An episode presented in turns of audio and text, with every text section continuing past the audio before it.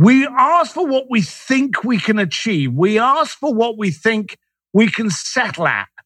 We don't ask for what we dream of. And we end up, and this is this is criminal now, we end up diluting our dreams and passions and going for what we think we can get.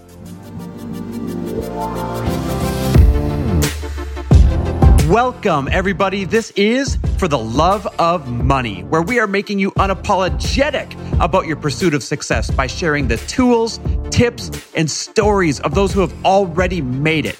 My name is Chris Harder, and each week I will bring you incredible guests in order to prove that when good people make good money, they do great things.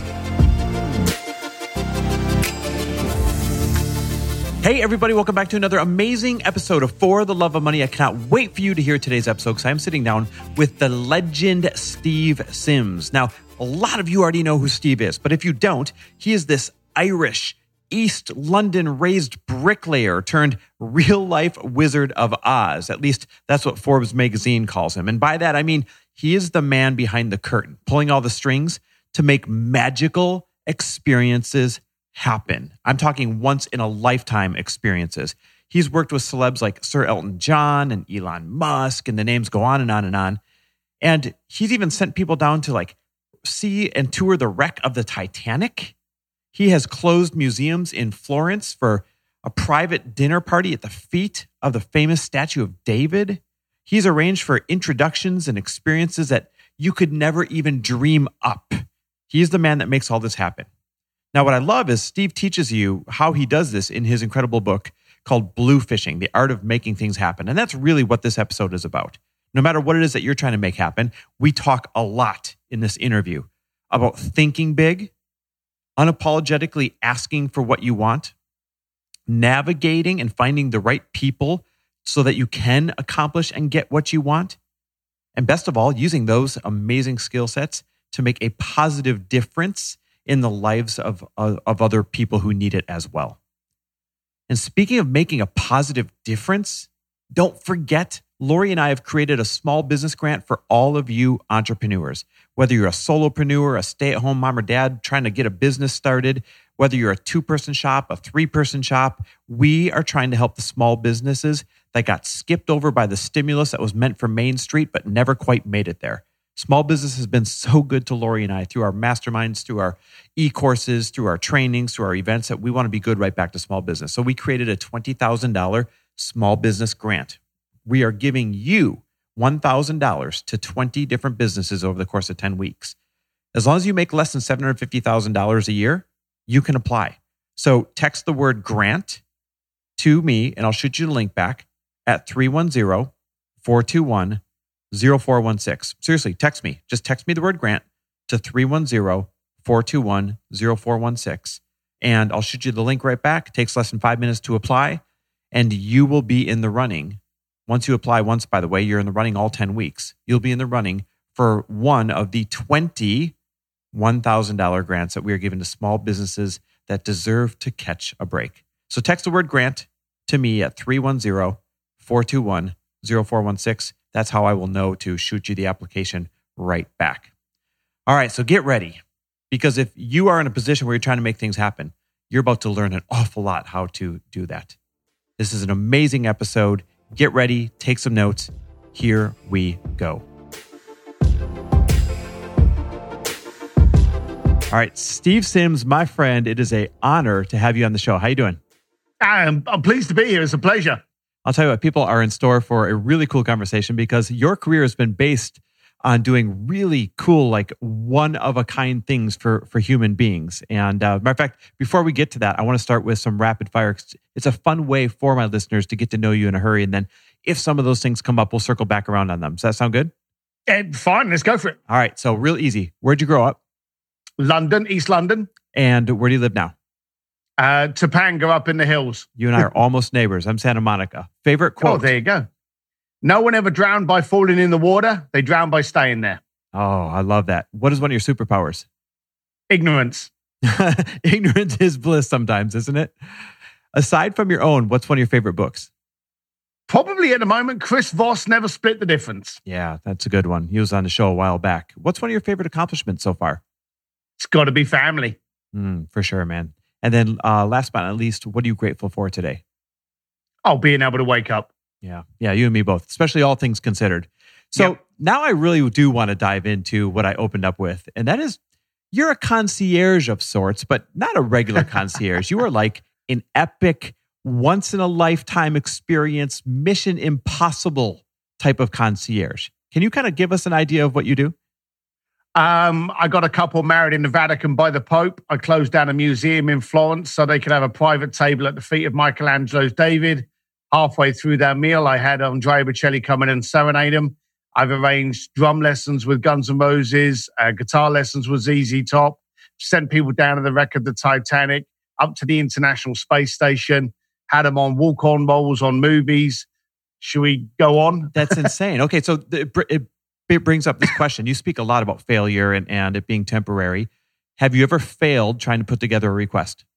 millions of times, but you'll never know it. And the reason you'll never know it is because I have always said I'm never going to give a client what they ask for. I'm going to give them what they lust for and desire for. So many times people will come to me and I'll be like, well, that's good. I'm going to aim stratospherically further than that. And quite often I've failed. But by the time I've actually achieved something, it's already 20 miles above the goal that they first envisaged. So have I failed? Yes. Have I ever superseded what the client expected? Every single time. Was there ever something that you really wanted to pull off and you thought you had it and, and it kind of fell apart? Are you willing to share one? Um, no, um, because anyone that's ever stubbed their toe, hurt a nail, got a tattoo, broke a broke a bone, we've never remembered what that pain feels like. We have the, humanity has a way of forgetting what the pain's. I hate needles. Mm-hmm. I absolutely hate needles. Yeah, I've got loads of tattoos, and every time I get a tattoo, I'm like, "Fuck, that hurts." I'm never doing that again. And then six months later, I'll be like, "Oh, I fancy that," and I'll completely forget the pain that it gave me the time before. So I've never remembered the failures that I've had. Yeah. I've remembered the ones that I went for, like the, um, closing down an entire museum in Florence. That was my holy grail. And I went for it thinking, okay, what's going to be my backup? What's so when they said yes, I was like, uh, sorry, did you say yes? you know, I was amazed when I approached the Vatican to get married there. I was like, well, if this doesn't work, where else could I? And they went, okay. And I went, excuse me? You know, so I've, there's been many times that I've achieved things that even I didn't think I was yeah. going to get. And then I've gone, holy crap. But the failures, of education. Yeah. the dark times, the fall downs, you never really feel and can relate and hold on to that pain. You've just got to remember it and try to get as much growth out of it as possible. I think one thing I love about you is you're not afraid to ask for anything. And I preach on the show all the time. You get what you ask for, right? So you better be careful what you're asking for. Where do you get the courage, the balls, the limitless thinking to ask for these absurd things to happen? Oh, well, that's why, you know, and I wasn't kidding when you said, What's my superpower? And I said ignorance. It was my wife that said that if I was a superhero, my cape would say he's ignorant. Because he's, if you think about kids, they want something and they bombard you with the ask until they get it. Yeah. You know, which as parents, we eventually end up with, because I told you so, now go to your room as our cop out. Mm-hmm. Um, as a Irish lad growing up in East London, I was ignorant to anything. People would go, Oh, that guy's famous. And I'd be like, Oh, okay. And I'd walk up and I'd go, Hello, you're famous. You know, it would just be something that I would inherently do. And if you're with your kids, your kids will do it.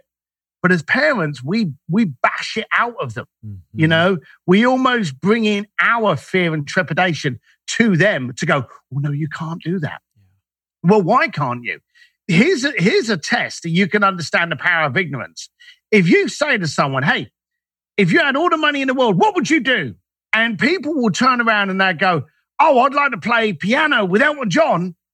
And then they will spend the next 20 to 30 to maybe one minute telling you all the reasons why they can't. They go, Oh, I'd love to do that, but I don't know him.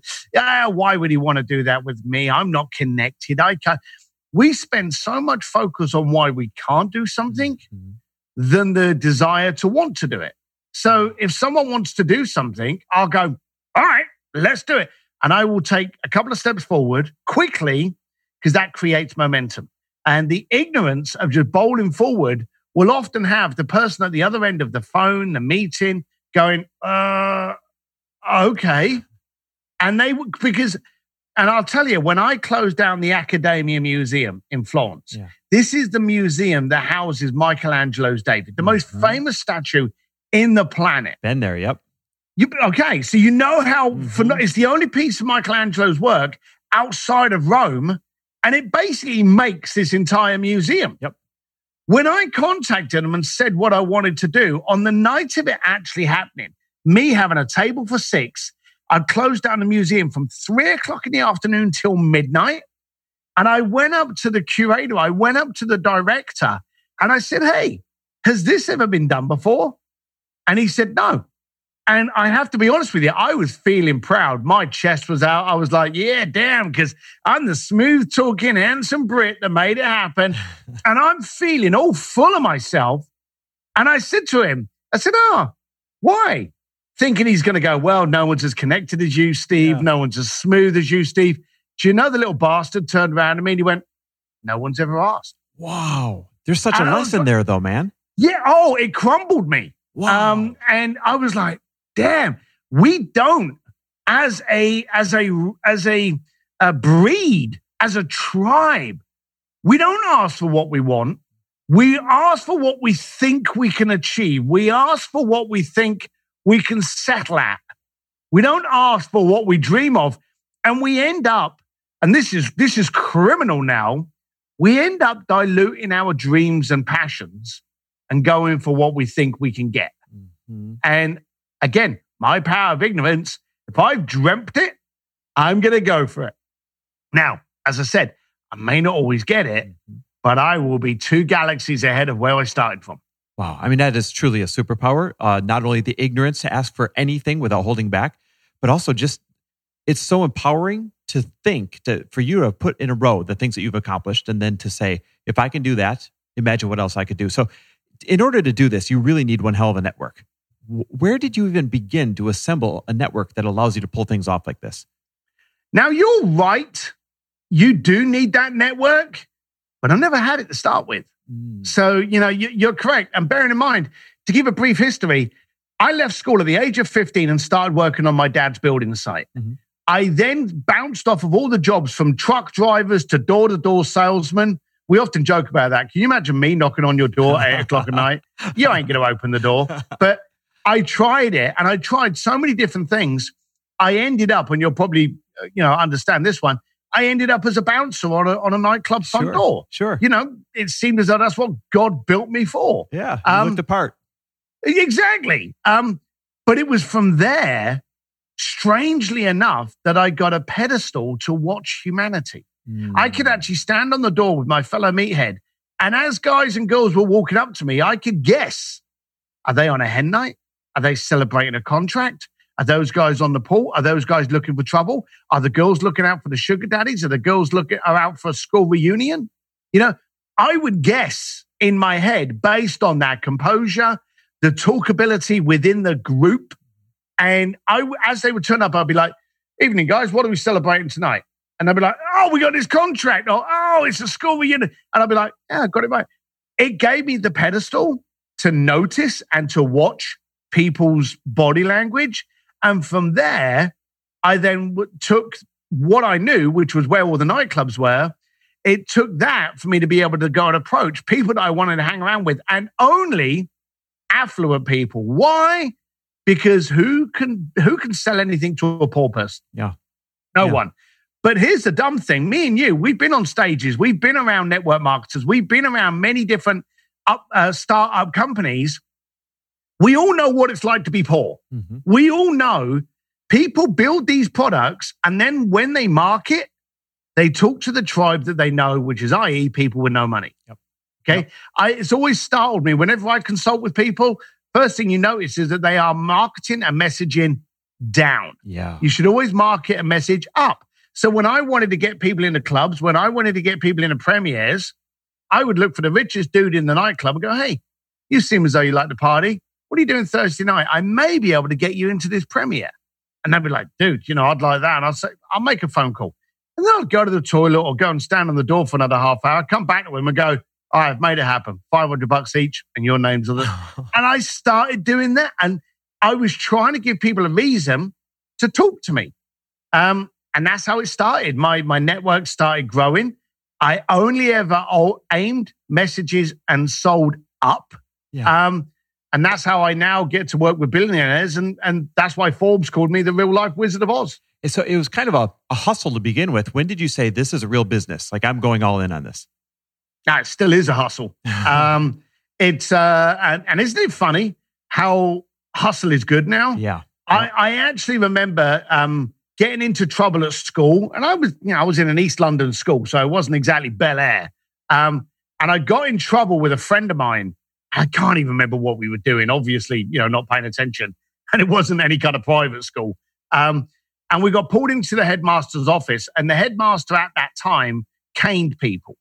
You know, you're not even allowed to yell at the bloody I kids know. now because they need a fucking safe zone to go and get real with their feelings. I was dragged into the headmaster's office. He pulls this cane out, makes you hold your hand out, and he, he literally gave you like 10 lashings on your palm of your hand with this cane. And you know they hurt? But halfway through the cane, he yelled at me and he said, You're nothing but a hustler, Sims. Mm. And I remember at the time being like 14 years old going, Why is that a bad thing? Yeah. And now, if someone sends you a resume and said, I'll be the best hustler in your company, Hired. you're like, I'm, I'm, you, you're in, man. Yep. yep. So it was weird. I was doing it at the time to create my circle of 5 mm-hmm. I was only communicating with these people and I was getting that commitment through payment, but I was looking to find a way of building up a Rolodex um, to have affluent people in my network, mm-hmm. to know affluent people. My goal was to ask those affluent people for a job. Ah. Do you know the funny thing is that I never did that? I ended up building up my own industry, my own career. And it was my wife. I was working with Ferrari, mm-hmm. okay, this little brand from Italy. Mm-hmm. And I was doing a major event for them at the Monaco Formula One Grand Prix. And I said to my wife, I'm going to, and this was seven years after I started working on the door. Okay. I was now working for some of the biggest brands some of the most affluent people in the planet. And I'm headlining a, a party for the biggest auto brand in the world. And I actually said to my wife, on this boat, there's going to be a lot of powerful people. I may be able to get a job tonight, darling. Wow. And it was my wife that turned around. She said, You've had a job for seven years. And, and it was her that turned around. She said, Why put effort into getting something that you're not good at while you just still, fo- you should be focused on what you are? Thank and God for the women in our lives, right? That girl has been with me. She's like five foot four of terrifying. um, and she certainly has me under her thumb. Um, and all of my tattoos actually, you know, have her name on them yeah, yeah. somewhere. But um, I met her when she was like 17 and I was 18 years old. And she's, uh, she's steered me right ever since. Man, I tell you what, I'd be lost with it without Lori and, and without her getting my back and you know keeping me from making boneheaded decisions and all that stuff. So that's that yeah. in itself is having having a superpower, having a good woman behind you. So here's what I what I want to ask is everybody right now they're listening, they're like this sounds cool, but I don't think I have this in me. And there's actually skill sets, there's actually processes that can bring people um, to this type of level of being able to ask and make connections and get things done. And, and that's what you write about in Bluefishing, your book, The Art of Making yep. Things Happen. So, what are some tips from there uh, that would help people unquestionably make things happen in their life? All right. So there's, there, okay, good question. And let's start. Uh, we'll break it down to two points. Okay. The first one, breathe after a request. Okay. Now, I said to you earlier that people will say what they want and then they will go into a, to a barrage of why it can't happen. Mm-hmm. Okay. Make the request and then hold your breath. I want to play piano with Elton John. Mm shut up. Let it absorb. Okay. Let it go in. Okay. Don't allow the neggy monkey, the negative monkey on your shoulder to give you all the reasons why it can't be done. If you listen to that person, you're going to be right. Okay. So make a statement, make an announcement that you want, and then go, I want to do this. Mm. Shut up. Okay. And then the next thing, create momentum. Okay. When momentum builds up, now I went through the uh, the Accademia front door, okay, with so much momentum. It was like me going through the door with a tank. Mhm. Okay. There was nothing delicate about it. I made calls, I made connections, but I, I created momentum.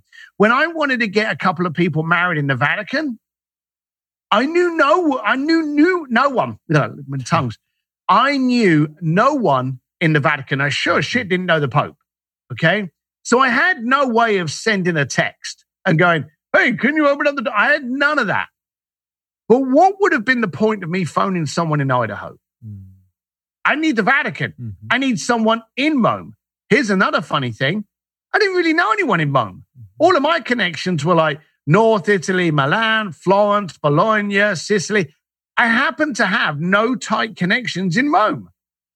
So I went to Florence, which was one of the, you know, the strong cities of, of Italy. And I started making phone calls and I said, Hey, this is what needs to happen. Not this is what I'd like to happen. You know, we don't get what we like. Yep. We don't get what we want. We get what we need. We need to pay the mortgage at the end of the month. Guess what we end up doing? Just Pay the barely mor- paying the mortgage. But you did it. hmm Okay. We do what we need. We don't do what we want. So turn your wants into a need. I need to make this happen. Who do I need to know that's going to get me one step closer? Not seal the deal, Mhm. Going to get me one step closer. So I ended up phoning like about five or six people in Florence. And one of the families went, I know who you need. Mm. I said, Can you make that introduction? I'll make it this afternoon, Steve. I started creating momentum. I went down so many paths that would then get me nowhere because they didn't have the authority, Sure. but they knew someone that did. An introduction. You don't walk onto the roof, you get there by climbing a ladder. You don't get up Mount Everest without first starting at the bottom. Mhm. Too many people go, How do I walk onto the peak? How do I walk onto the roof? How do I stand on the elephant? You start by standing next to it. And that's what so many people don't realize. They think that there's some kind of magical weapon. And today with social, we can go onto social and we can literally contact Richard Branson, Mark Cuban, Elon Musk with a tweet, with a message, with a DM. And if we make it scintillating, engaging, uh, and focused enough, you may get a response. Yeah. So while people are out there going, Oh, I don't have the connections, shut up. You've got all of these social platforms that maybe your problem isn't the connection, maybe it's the message. Mm. Okay. So focus on the not, oh, this could never happen. Why does this need to happen? I love Why that the must want to a this happen? That's amazing. You are changing the focus and you are changing the engine and you are shoving some rockets on that need. And you, this bitch is powered.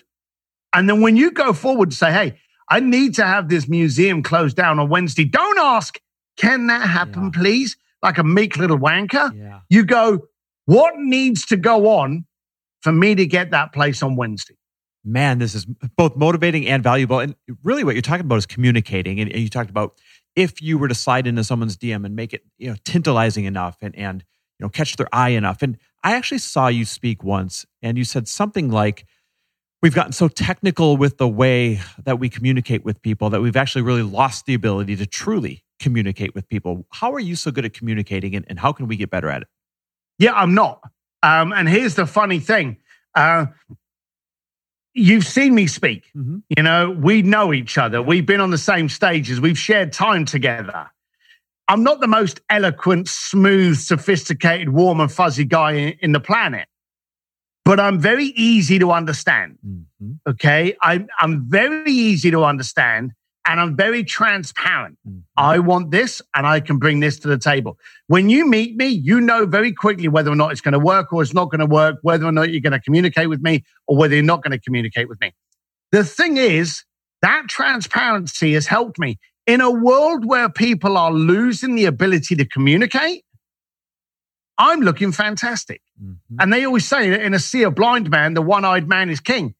I've become so good because everyone else has become so bad. Wow. We're in a society now that if we meet people under the age of 30 years old, nine times out of 10, we're going to be confronted with the top of their head Yeah. before we're confronted with our eyeballs. Yep.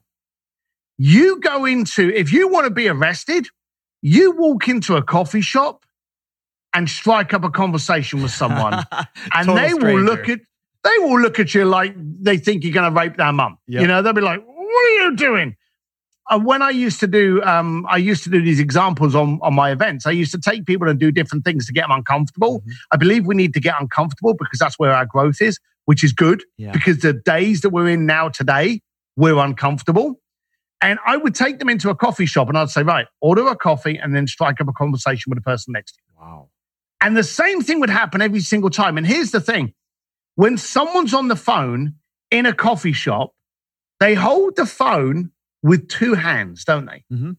Now, if you take that phone out of their hands while they're in that stance, they've got their guard up like they're a boxer Yeah. psychologically they're in a defensive position and you're trying to penetrate with the conversation it's very very tough to do but we need to do it because everyone is losing the ability i'm hoping coronavirus is going to do a reset Yep. because we're all yelling that we want to get out there and talk to each other well let's be serious sonny we weren't talking to each other six months No. ago Nope. in fact we were arse wipes and we wouldn't communicate we wouldn't talk what would we do we'd post it on facebook and hope everyone got the message It's funny you talk about these exercises where you make people uncomfortable. I know you run these uh, speakeasy events, which are kind of like a few day mastermind, but it's different than what other people do. Are those some of the things that you do at these events? Do you help people get uncomfortable, or or how do you create change at those? Uh, 100%. Here's the daft thing. And, um, you know, I'm, I'm certainly not pitching it, uh, but I would tell anybody to do the same as what I'm doing.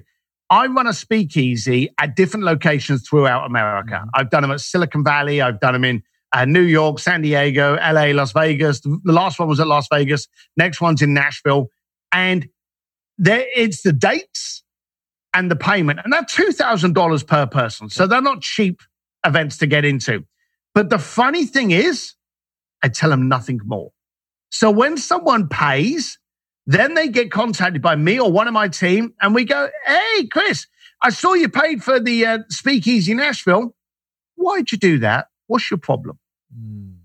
And I want to know what your issue is. And then what I'll do is during those two days, during it, we're going to focus on solving your problem. But nine times out of 10, we're going to solve it by first getting you in a position of disruptive nature, mm-hmm. getting you uncomfortable, mm-hmm. because then we can realign you. People are stuck in habits, people are stuck in ruts.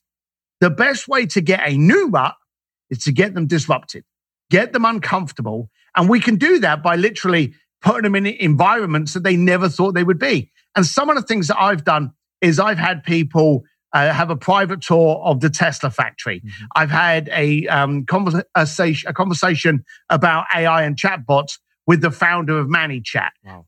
Reno, Reno was funny because I did speak easy Reno.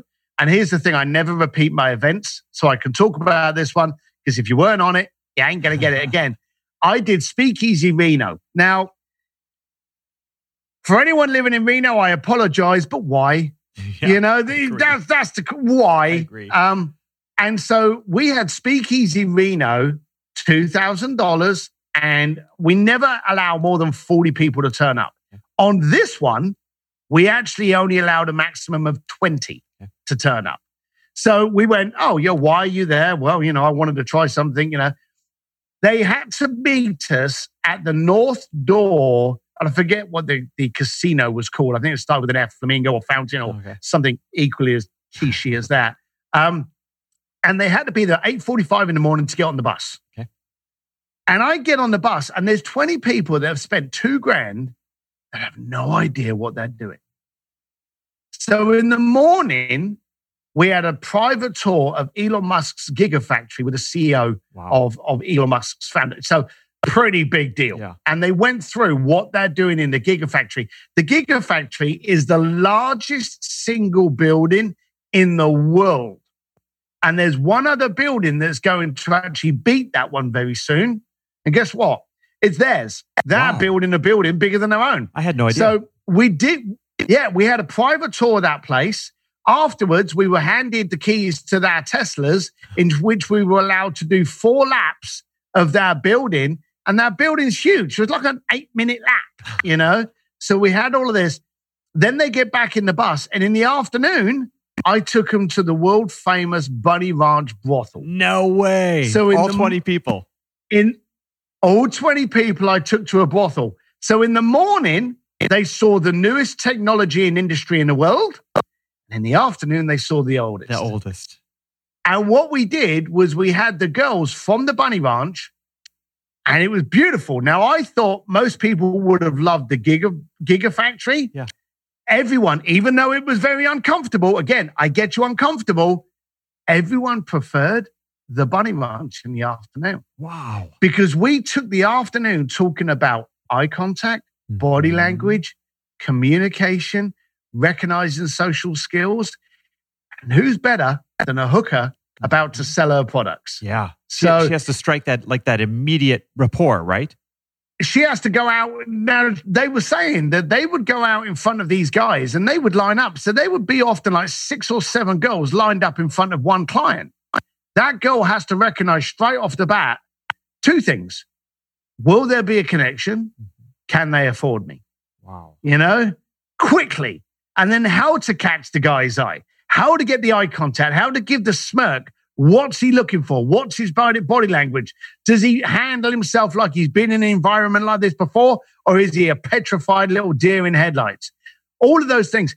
And there was one conversation we had where there was one of the head buyers of a major jewelry firm on one of our panels conversing with one of the girls on how to sell the reaction not the product.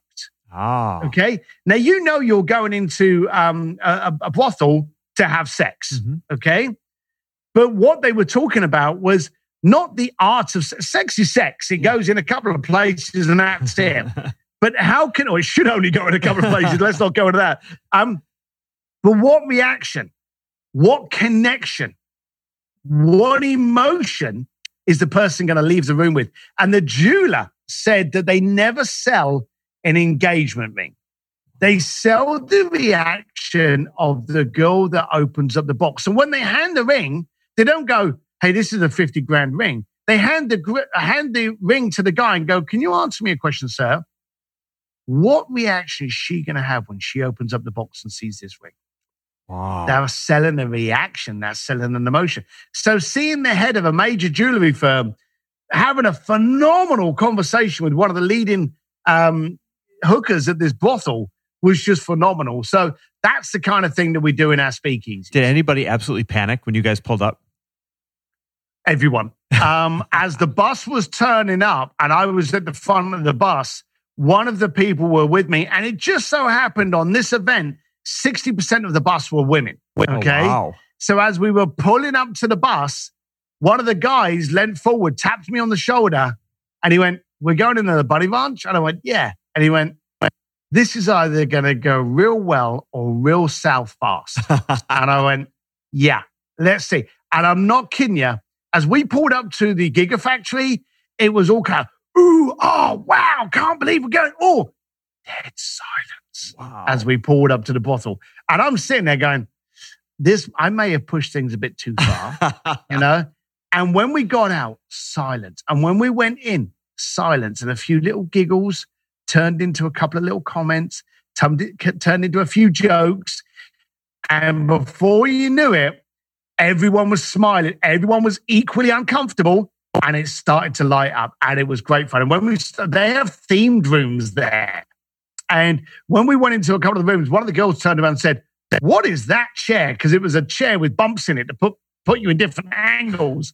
And the girl went, Oh, it does this, it does this, it deepens the penetration, blah, blah, blah. And one of the girls turned around and went, Can I sit in it and get a photograph?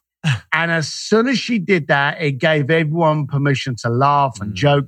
Everyone's sitting in the chairs and and it all went well. But I, I've got to admit, for the first 10 minutes of me turning up, I was thinking, is this the last speakeasy I ever throw? Um, but uh, thankfully, no, it wasn't the case. I love it. When's the Nashville one? Uh, Nashville, Nashville's still in the early part of July Okay. because we're still two and a half months off of uh, where we are now. Yep. So, and we only ever have 40 people there. So again, it's a small group. So it's not like a concert. Mhm. Um, but of course, we're paying attention to what's going on with coronavirus. That's very cool. I know you didn't come on here to sell it, but where can people get information on it? where can they go and get very little information on it? Um, yeah. If they, yeah, it's and and I I I would advise everyone to look at this page and look at its simplicity and then try and do that in your job. Mm. You know, try and see how the power of anticipation and seduction can actually get more people in. Um, it's at stevedsims.com. Uh, Steve D for dog, Sims, and there's only one M in Sims. SteveDSims.com and click on the link that says Speakeasy and then roll around laughing at how people will actually pay two grand for such little information, but they do. Well, We've I sold mean, out every single event. Number one, you got a great reputation for creating change, and number two, I think the mystery is is intriguing. So I think it's brilliant. It's awesome. What a great event. So you mentioned a couple times Corona, and then you mentioned the timing of your event. Um, a lot of people right now are facing a lot of uncertainty, and we've spoken about failure already in the show. I think we're going to see a lot of business failures, maybe some relationship failures, uh, some Yep. personal dreams failing temporarily. And you said something once that I, I absolutely loved. You said any successful room is a room of failures that didn't allow those failures to define them. And I think you Yep. even called them serial failures. Like if the people in the room would be serial, serial failures, right? I love Yep. that. Okay, so talk to me about people that are facing this crisis economy and people that think maybe their dreams are put on hold and what they should be focused on. Yeah. Um, is now a downtime? Is now a catastrophe? Is now a bad moment in our life? Or is now an opportunity? Now we've been told that we've got a lockdown. Okay. And those fail those relationships that have failed, I do question, were they as strong to start with? You know, because for a lot of people that go out to work, their wife's out to work, the husband's out to work, they don't see each other for eight hours a day. Maybe after hours, they go out with their mates and get a drink. They come back, they get to be with their partner maybe three hours in the day, mm-hmm. or maybe two hours of those are arguing with the bloody kids. Mm-hmm. Okay. Now they are locked down with their family. They get the chance to really look into that relationship and go, hey, are we as strong as what we convinced ourselves we were?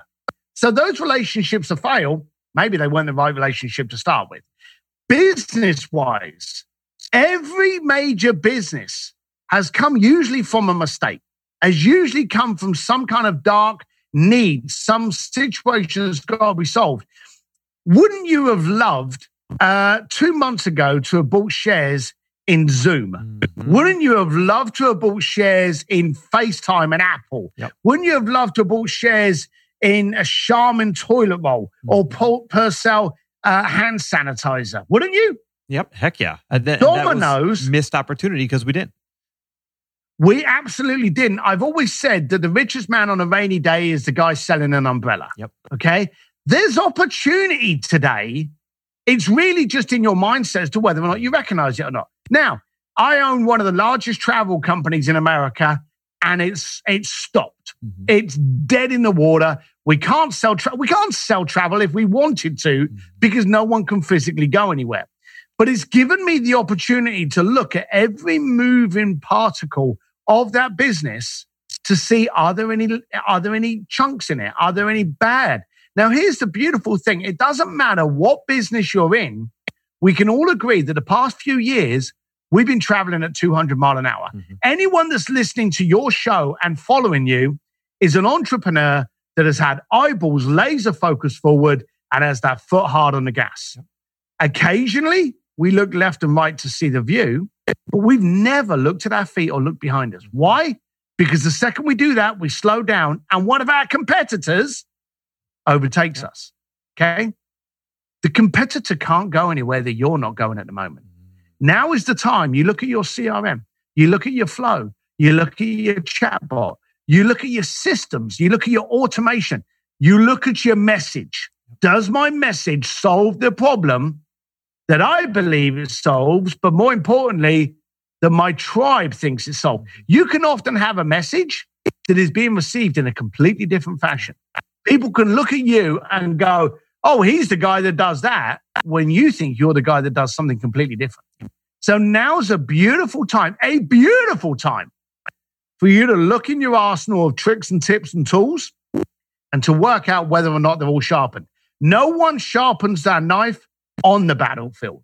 We sharpen it beforehand, and we know that we're on the arse end of coronavirus. We know that. I'm not a doctor, but we know that we're over the peak.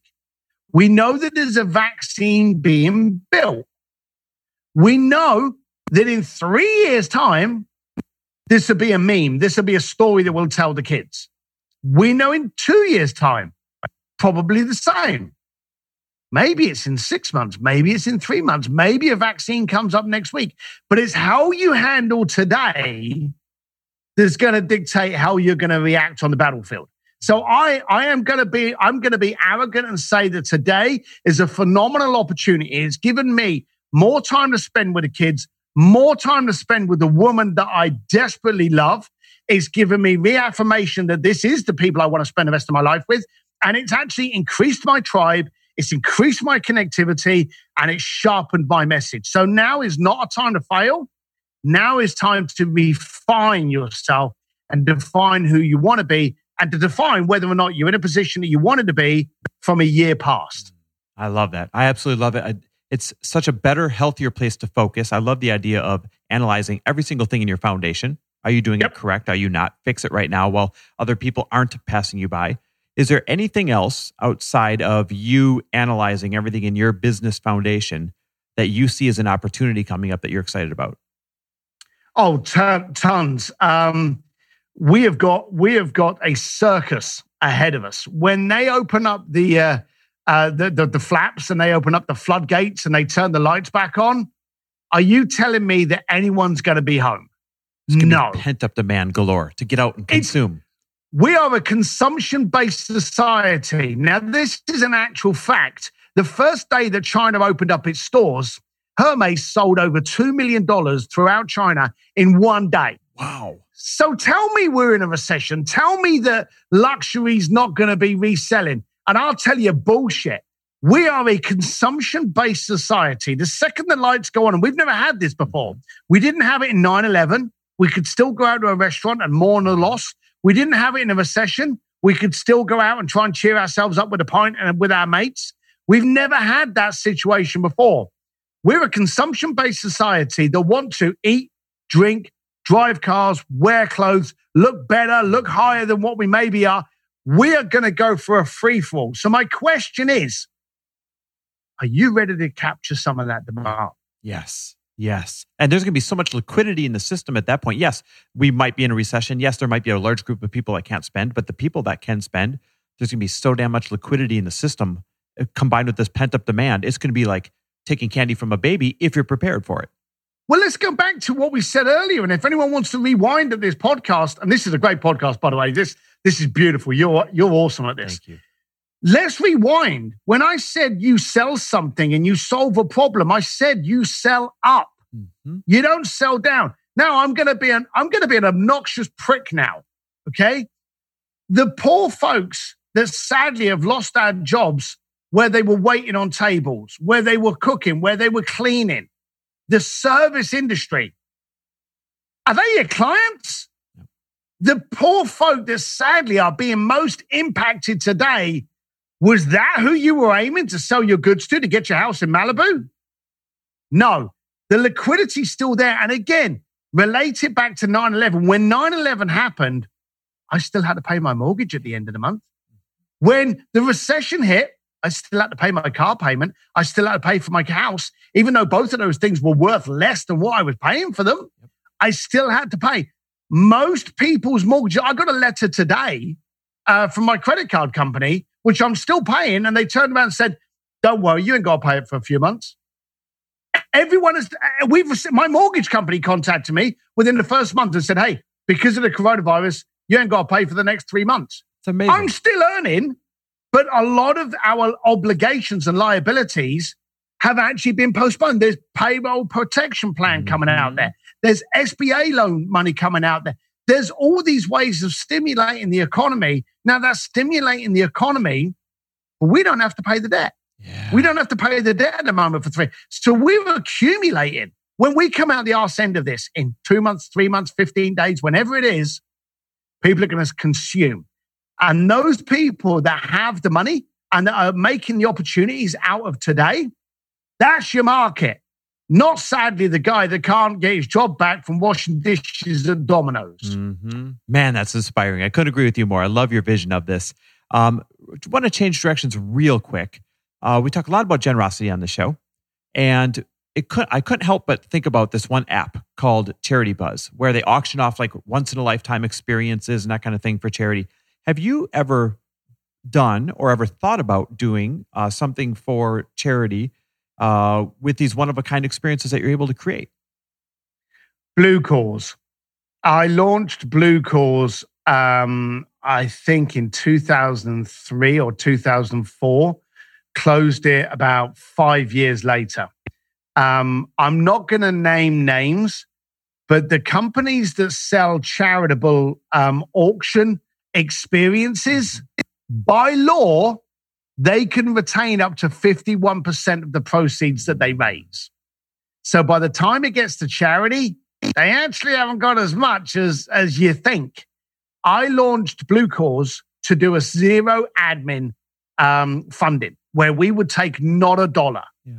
The red tape that I had to jump through, the bond that I had to purchase just to do that business meant that I was strangling myself for air. Sadly, I had to close it down because so many things are done fraudulently through charities. And I'm not naming the companies yeah. or, or, mentioning or confirming it's the one that you mentioned.